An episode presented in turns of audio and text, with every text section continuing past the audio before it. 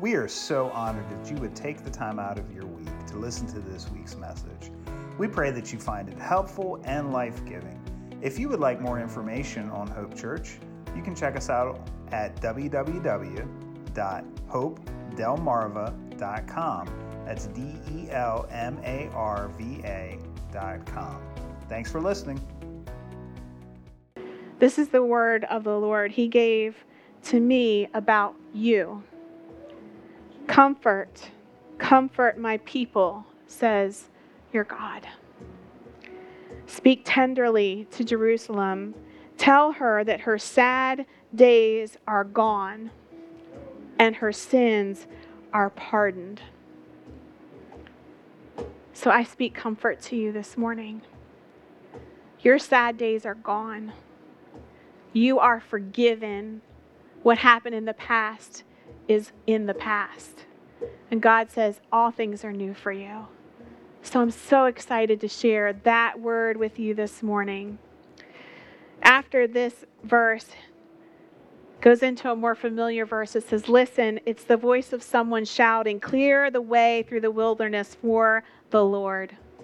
Make straight paths through the wasteland for our God. Fill in the valleys and level the mountains and hills.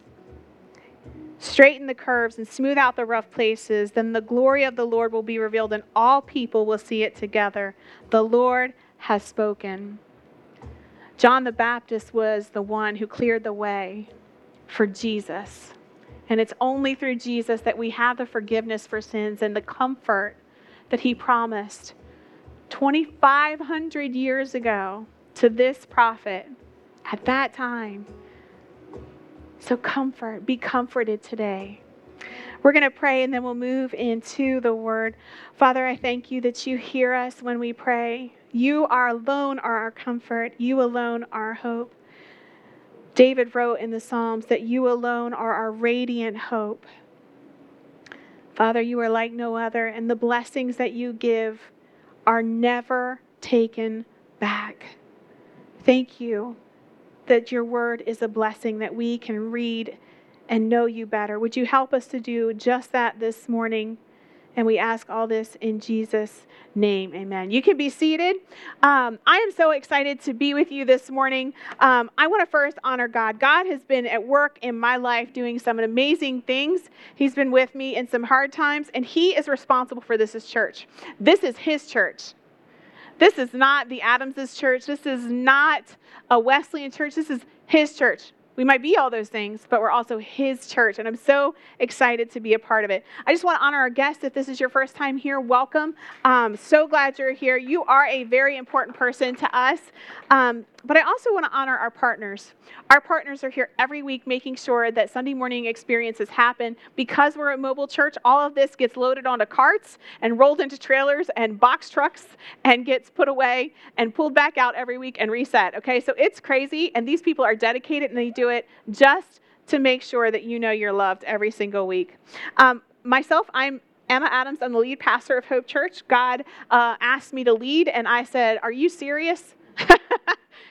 And then he said, Yes. And I said, Okay, let's do it. Um, and I want to take a moment to welcome in all of our online listeners. Um, I am excited to announce that in just a few weeks, once we are in the auditorium, which, like Alfie said, should be in just a couple of weeks, we will actually be able to broadcast live. Uh, so that means that everybody uh, who has the ability to access uh, Facebook, YouTube, uh, will be able to see Hope Church experiences. And I'm so excited for that. That's been a long time coming, and our team has been working so hard to make sure that happens. Can you guys give it up for our production team? These people in the back do stuff that I've never seen, uh, never heard. They do stuff throughout the week, and I'm so thankful for them. I'm also thankful for our worship team. What? Grant Spear can sing. Who knew, right? Amazing. So excited to have him stepping out in that capacity. Uh, and I think you all would agree that he nailed it this morning. I think he's excellent. I'm so glad to have him stepping into different roles. He's just talented. He can play anything. It's crazy. Listen, Lifelock CEO Todd Davis was so confident in his company's ability to stop stolen identity cases that he began an advertising campaign that included sharing his social security number. The marketing ploy ultimately backfired, when several reports showed his Social Security number being compromised and used for taking out loans and opening accounts. He found out he had several thousand dollars worth of debt and his name uh, had been stolen and identity had been used when the collection agency started calling him. Not only was his identity stolen and his credit ruined, but essentially he gave it away. He gave it away. And so, while we may not have our credit card stolen, if you ever have, is that not a nightmare, right? For real. It's easy for our identities to get mixed up with the wrong things. Either we're overconfident, like Davis, or full of shame. Either way, Jesus provides a better way. And that's what I want to share with you this morning. So, a little bit of uh, education in psychology. Erik Homburger Erikson was a German American developmental psychologist and psychoanalyst known for his theory on psycho, psychological development of human beings. If you ever had to take a psych class, you've had to study him and his stages. He coined the phrase identity crisis. Erik Erikson outlined eight stages of psychosocial development from birth through age 65 plus. And each stage is different, but the one that sticks out the most is the one occurring between 12 and 18 years of age. He calls this stage identity versus role confusion, during which adolescents really wrestle with who they are in a changing body with changing hormones, trying to identify their own values and beliefs and goals separate from their parents. And failure to navigate these decisions well will result in role confusion. That's why it's identity versus role confusion. And it will also result, result in the inability to find one's place amongst one's peers and relationships. Guys, it has been my experience that this identity phase reoccurs later for us in adults in different ages and different stages. And in our present culture, identity undergoes attacks nearly constantly. When we consider the questions that adolescents are currently faced with and are asked, it becomes clear that things have really changed in our culture. We used to ask children, What would you like to be when you grow up? Or, What club or sport are you in? But now children are asked questions such as What are your pronouns? And what is your sexual identity? As young as four and five years old. This lends to even more confusion for people just trying to understand themselves. These questions don't just plague adolescent people, they plague adults, and adults are now being asked the very same questions. And sometimes the results are catastrophic for their identity as we move along into adulthood, things get more and more complicated for us. Remember what it was like for you when you maybe got married and you were no longer an individual person. You now had to figure out who you were as a spouse, as a wife or a husband. Or maybe you graduated school and you're no longer a student and you now have a, a title and that title comes with expectations. And now you have to figure out how your title identifies you. Or maybe when you became a parent and you're now somebody's mother or father, what a crisis of identity. A lot of times I've had to help women walk through what it's like to no longer be a single woman and to be a mother. That's a whole different experience. And it's hard to navigate. Your whole identity becomes flipped upside down, and you realize you're responsible for this human being 24 7. it does not stop. Your identity becomes shifted and your values and your goals get reevaluated. Or maybe it's when your children grow up and move out and you're like, okay, now I don't have kids in the center of my home. So who am I if I'm not a parent? Who am I if I'm not taking care of somebody? Or maybe, um, or maybe you become a grandparent and your role in the family shifts yet again. Then your identity can shift all the more when you become your parent's caretaker. And now it's your responsibility to care for your parent. The truth is, is that throughout our lives, we are faced with many crises of identity, and these all can be extremely overwhelming and confusing for all of us.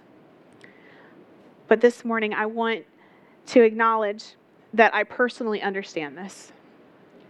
This is not beyond me. Identity and role confusion have occurred for me. And right now, the stage I'm in, it's realizing and accepting that I'm moving from a time where I um, am able to be a mother to a time where I am not going to be able to be a mother anymore. My body is shifting and I'm transitioning and roles are changing. And it's weird because I've had to ask myself, who am I if I'm no longer able to produce children? Who am I when I don't have a baby anymore? Who am I when I'm not somebody's mom? Well, I'll always be their mom, but you know what I mean? When I'm not able to continue this family lineage. Maybe you've asked questions like this of yourself.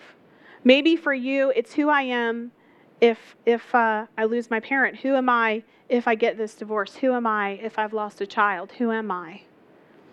There are so many challenges and changes in life that can leave you confused. And often these crises can lead to real struggles in mental and physical health that result in spiritual deficits that the world will try to fill with its version of truth. And these truths are not founded in God's created order or in his purpose for your life. So, the good news today is that God is never taken by surprise by such things, and the enemy would love nothing more than for you and I to be confused about who we are. So, this leads us to open in lapses of judgment about our values, ethics, and morals and roles. But when we choose to identify ourselves as followers of Jesus Christ, everything changes. And our roles are settled in such a way that we never have to question our core identity again. That means shifts that happen around us no longer shake us personally. So, the first question you have to settle for yourself in your life is Do you believe in Jesus Christ? Last week, Alfie shared with you the historical evidence that Jesus was not only a real person who lived 2,000 years ago, but that he uh, had made a worldwide impact while he lived. Alfie demonstrated that he was actually crucified, and several non Christian sources spoke of the crucifixion of Jesus Christ. Alfie also shared with us that there was seismic data collected around the time of Jesus' death by a historian, excuse me, occurring. So they checked the soil that would date back to the time of Jesus' death on the cross. And they found that there was an earthquake that would would be able to be correlated to the biblical account of the earth being shaken and the world being turned to darkness. One of the things that I found so compelling was that a non Christian historian actually writes about a time during one day in an April afternoon where the sky went dark and the earth shook. It's amazing when you consider all the evidence for Jesus Christ. And if all this wasn't enough to believe in the identity of Jesus Christ and the truth of the biblical accounts, you have the many, many people who have not only seen the resurrected Jesus, but have eaten and spoken with him since. And I stand before you this morning as a witness that Christ has spoken to me and has appeared to me, giving me clear direction of my call to lead this very church. He is real and He is alive and He has a plan for your life. But you have to decide. Is Jesus the Messiah or isn't he? Is he the one who can forgive my sins and set me apart for a relationship with God? Because your identity can remain fixed when you settle your spiritual life by believing and receiving and uh, becoming God's. This is what uh, we, we have in John 1 12 through 13. Yet to all who did receive him, to those who believe in his name, he gave the right to become children of God. Children born not of natural descent, nor of human decision or a husband's will, but born of God. You are reborn into a new identity in Jesus Christ. This morning, I am here to combat the lies that the enemy will tell you.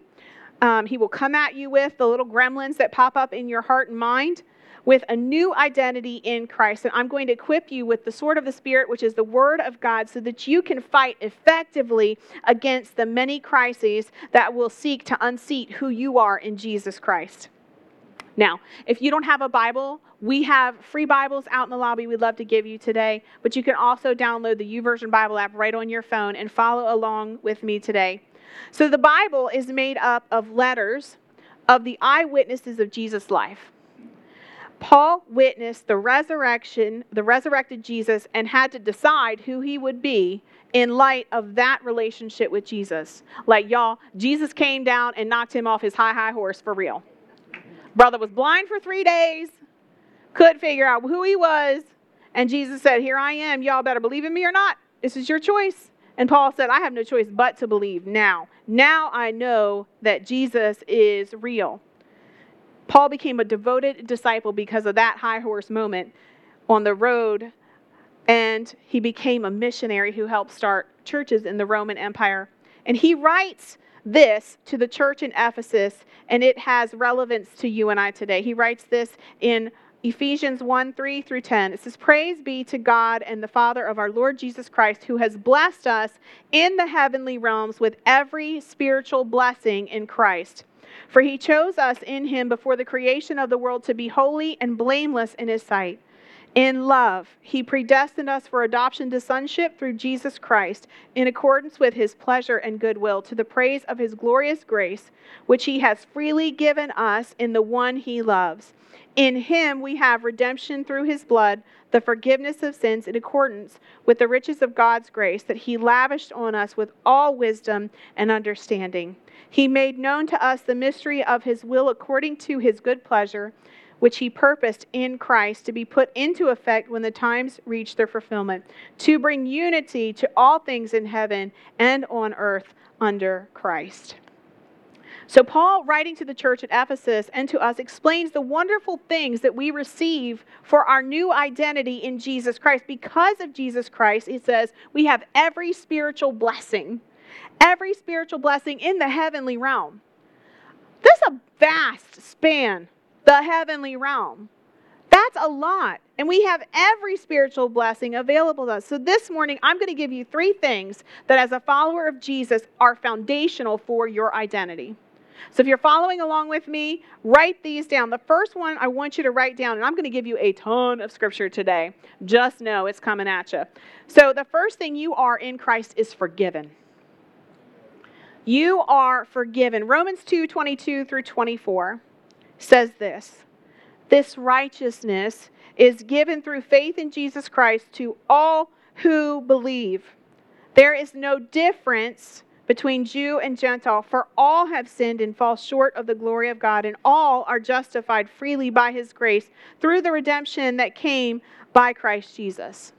So, through Jesus, our sins from our past are forgiven, and we are now justified by Jesus and declared not guilty of sin.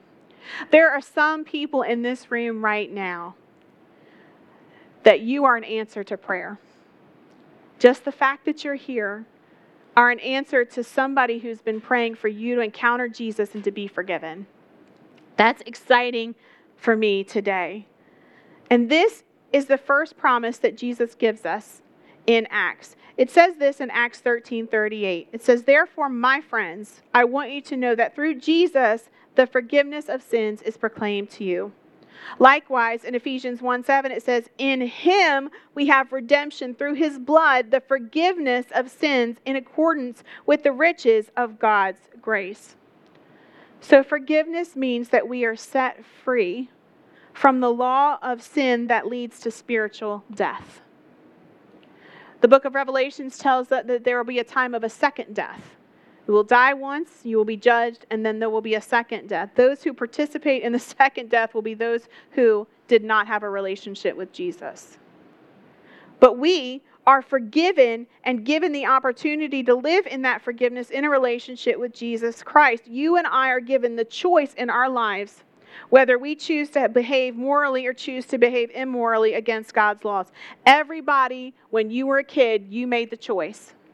Each and every single one of us made the choice to lie, steal the cookie, hit the friend, bite the sister, right? Each of us knew because the Bible tells us very clearly, and it's evidenced by psychologists, that we have a moral code written into our hearts.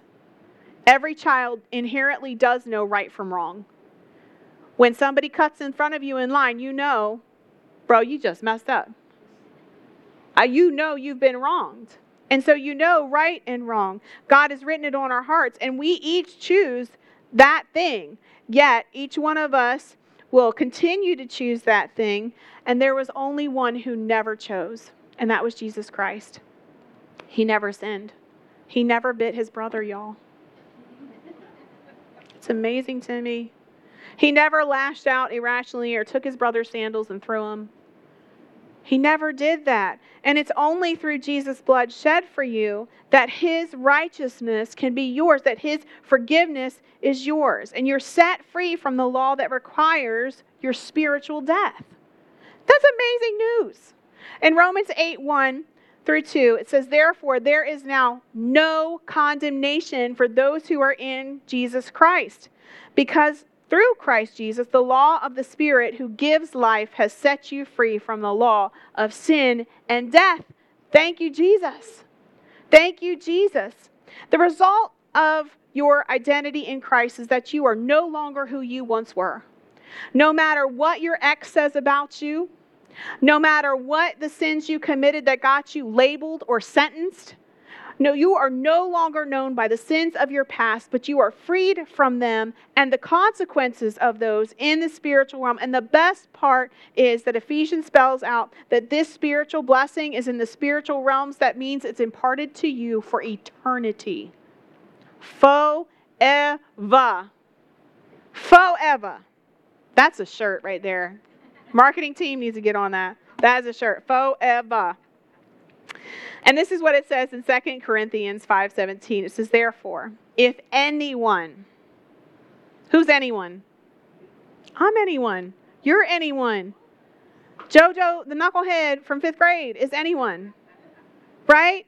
If anyone is in Christ, the new creation has come, the old is gone, and the new is here. So the next time somebody labels you or reminds you of who you used to be, you just tell them that you have been set free by Jesus Christ and that you have a new label, and that label is forgiven. Period, as the kids would say. Period. Hey, I just want to celebrate as a side note that we had a Hope Youth event here at the middle school Friday night. We had 40 students show up. It was amazing, amazing. And they got to hear a message that they were forgiven, that in Christ they could attain that. It was amazing. The second thing that you are today, because of Jesus Christ and your new identity in Jesus Christ, is holy. You're holy. Ephesians 4 1 4 through 6 says, For he chose us in him before the creation of the world to be what? Holy and blameless in his sight. In love, he predestined us for adoption to sonship through Jesus Christ in accordance with his pleasure and goodwill to the praise of his glorious grace, which he has freely given us in the one he loves. So now you're forgiven and you're given a new status with God because of Christ. You are sanctified and made acceptable to God. You are made holy. So the next time you get in a fight with your spouse, you turn around and you say, I'm holy. yeah, I don't know if that's going to work for you. You probably should just say, I'm sorry. That's probably a better one. But you really are holy. And just as God is holy, he gives you a new station in the heavenly realms holiness. And we shift from being on the outside of God's kingdom, unable to even approach Him because of our sinful nature.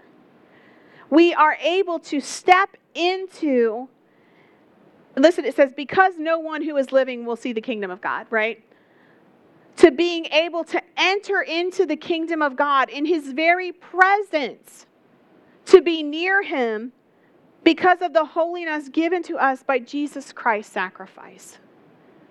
Do you understand what that does for you as a person? It means that you can boldly approach the throne of grace. And these two passages agree. 1 Corinthians 1:30 says, "It is because of him that you are in Christ Jesus, who has become for us wisdom from God, that is our righteousness." Our holiness and redemption.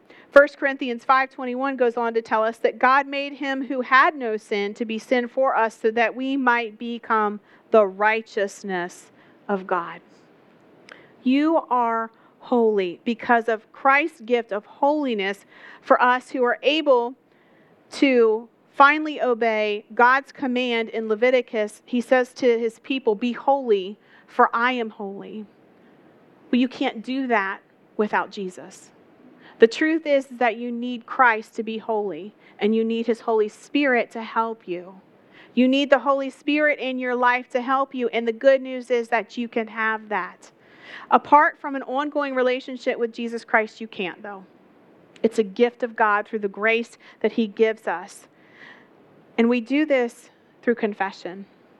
The Bible says when we confess our sins, He is faithful and just to forgive us of our sins and cleanse us of all unrighteousness. Apart from divine intervention, we could never be holy and therefore could never stand in the presence of the holy Creator God. But there is no inferior holiness. I am not more holy than you, and you are not more holy than me.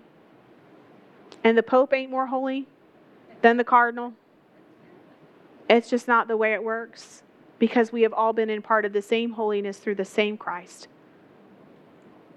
Here's the third thing in your identity in these next few minutes you are God's.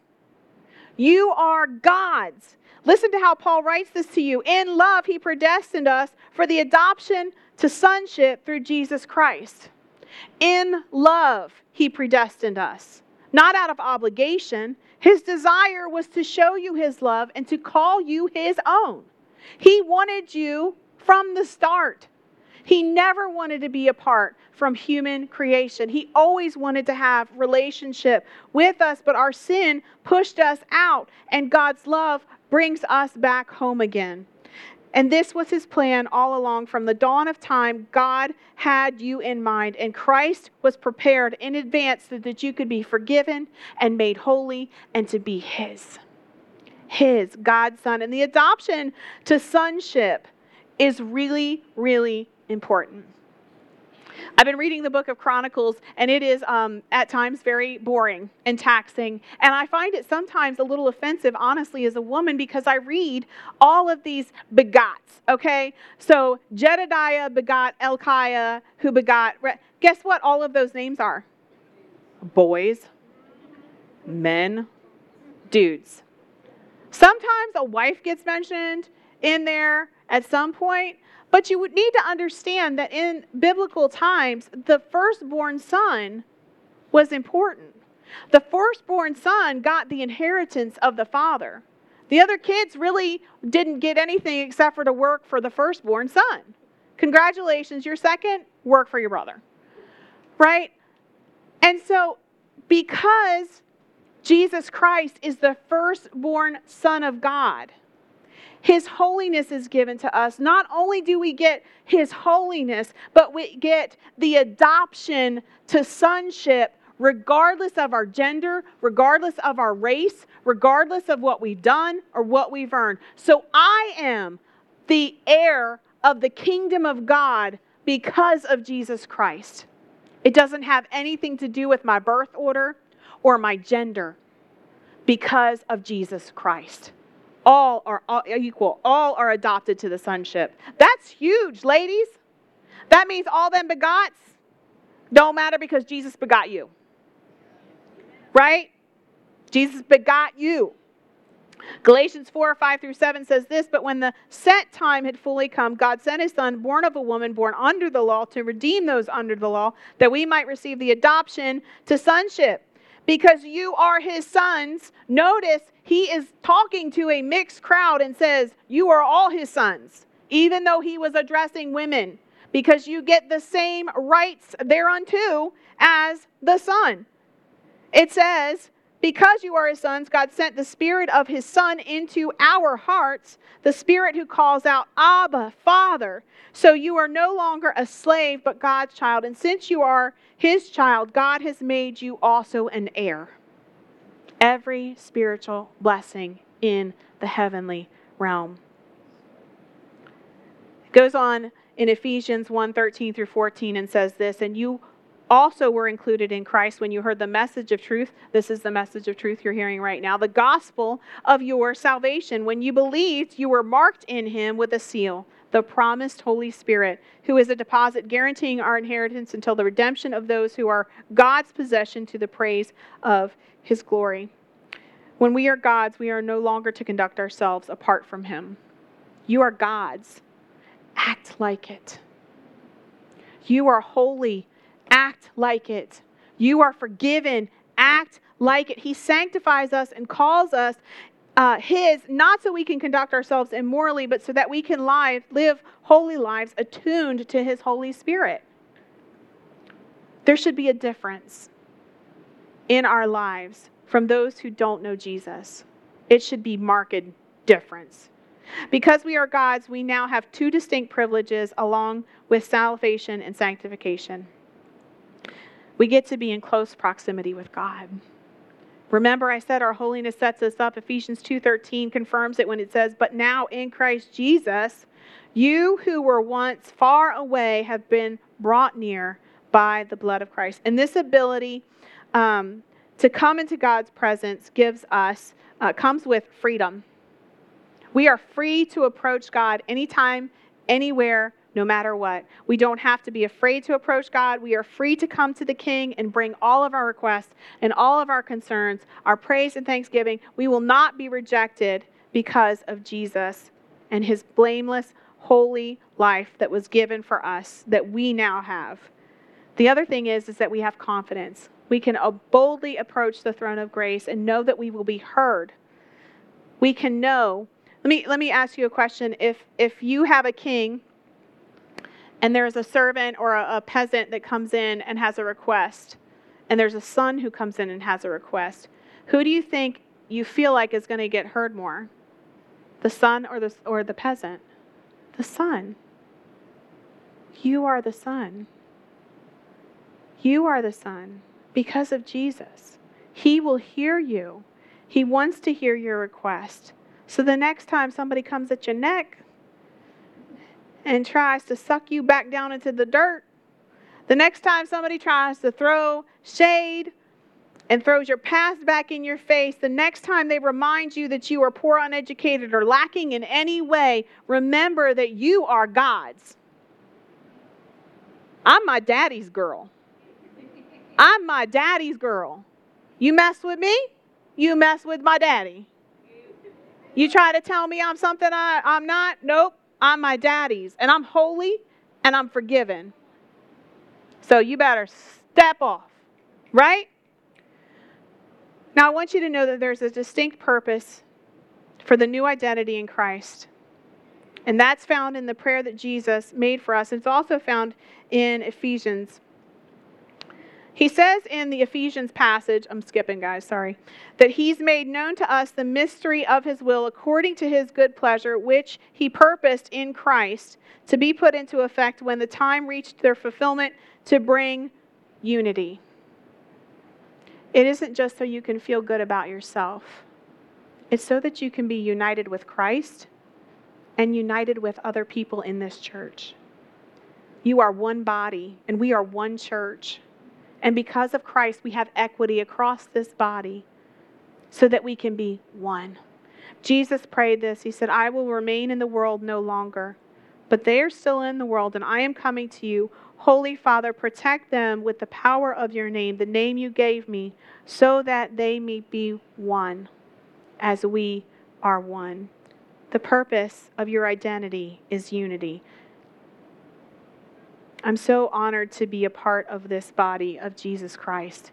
You guys really are the hands and feet. You really do what you say you're going to do. You show up and show off for students. You let them know that God loves them and feed them walking tacos. Gross fact some kids like spicy Funyun walking tacos. If you don't know what a walking taco is, you take a bag of chips and you open it and you put a scoop of taco meat and then fixins like sour cream and salsa and all that stuff, and then you just eat it right out of the bag. Spicy Funyuns apparently is the thing. Uh, we won't be doing that. Mm-mm. I don't think my stomach could handle that now. I don't think it would work, but it works. And if that's the way they know that Jesus loves them, Funyuns and taco stuff, it is. Right? Jesus loves you. Here's a bag of Funyuns. Listen, in Christ, we accept one another as brothers and sisters, as co heirs of the kingdom of God because we are his children, his chosen people. We are his. And all of this is to secure unity with God and with each other. So this morning, I don't know if you've never made a decision to say yes to Jesus, but I want to offer you an opportunity to do that this morning. If you do say yes to Jesus this morning, it's really simple um, to respond to Jesus in prayer. But I also would love to know that that was your decision today. I'm not going to hound you, but I would love to connect with you and and uh, help you on this journey. It all happens through text, so it's not invasive into your life. Um, but it's just a way that I can know that you said yes. So you can actually snap this QR code on the screen during prayer or text that's me to 94,000. But I want to pray with you. If, if you want to say, yes, I want to start a relationship with Jesus, I need to be forgiven. I, I want to be holy. I want to be God's. I want to be in this family, this church. I want to be one with God. You can have that right now.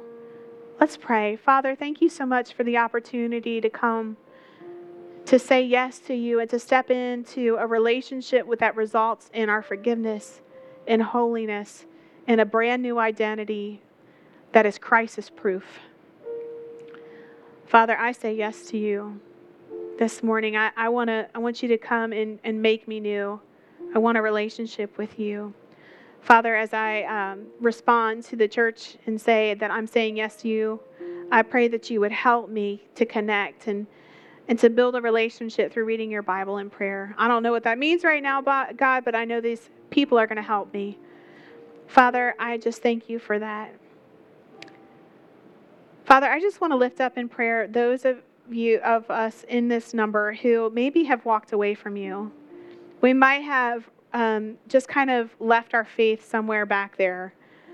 But today we feel a call and a tug in our hearts to come home uh, to say, I'm back. I'm coming back to you, God. I'm coming back to a relationship where I know who I am. I don't want a crisis of my identity. I want to know that I'm yours. Father, I just thank you that, that we have these crazy means like a QR code and a text code. Father, I pray that anybody who is saying, I'm back, I'm connecting with Jesus again today, would just take that opportunity to snap the QR code but God, more than that, I pray that your Holy Spirit would affirm with them right now in their heart and mind that you are welcoming them home. Thank you, God, for all that you are doing in and through us as a church. God, we ask that you would continue to use us and make us usable for your kingdom and for your glory. In Jesus' name, everybody said, Amen. Amen. We hope you found today's message both helpful and inspiring. Hope Church meets every Sunday at 10 a.m. in Seaford, Delaware. If you would like more information, you can find it at www.hopedelmarva.com. That's hope, D E L M A R V A.com. Thanks for listening.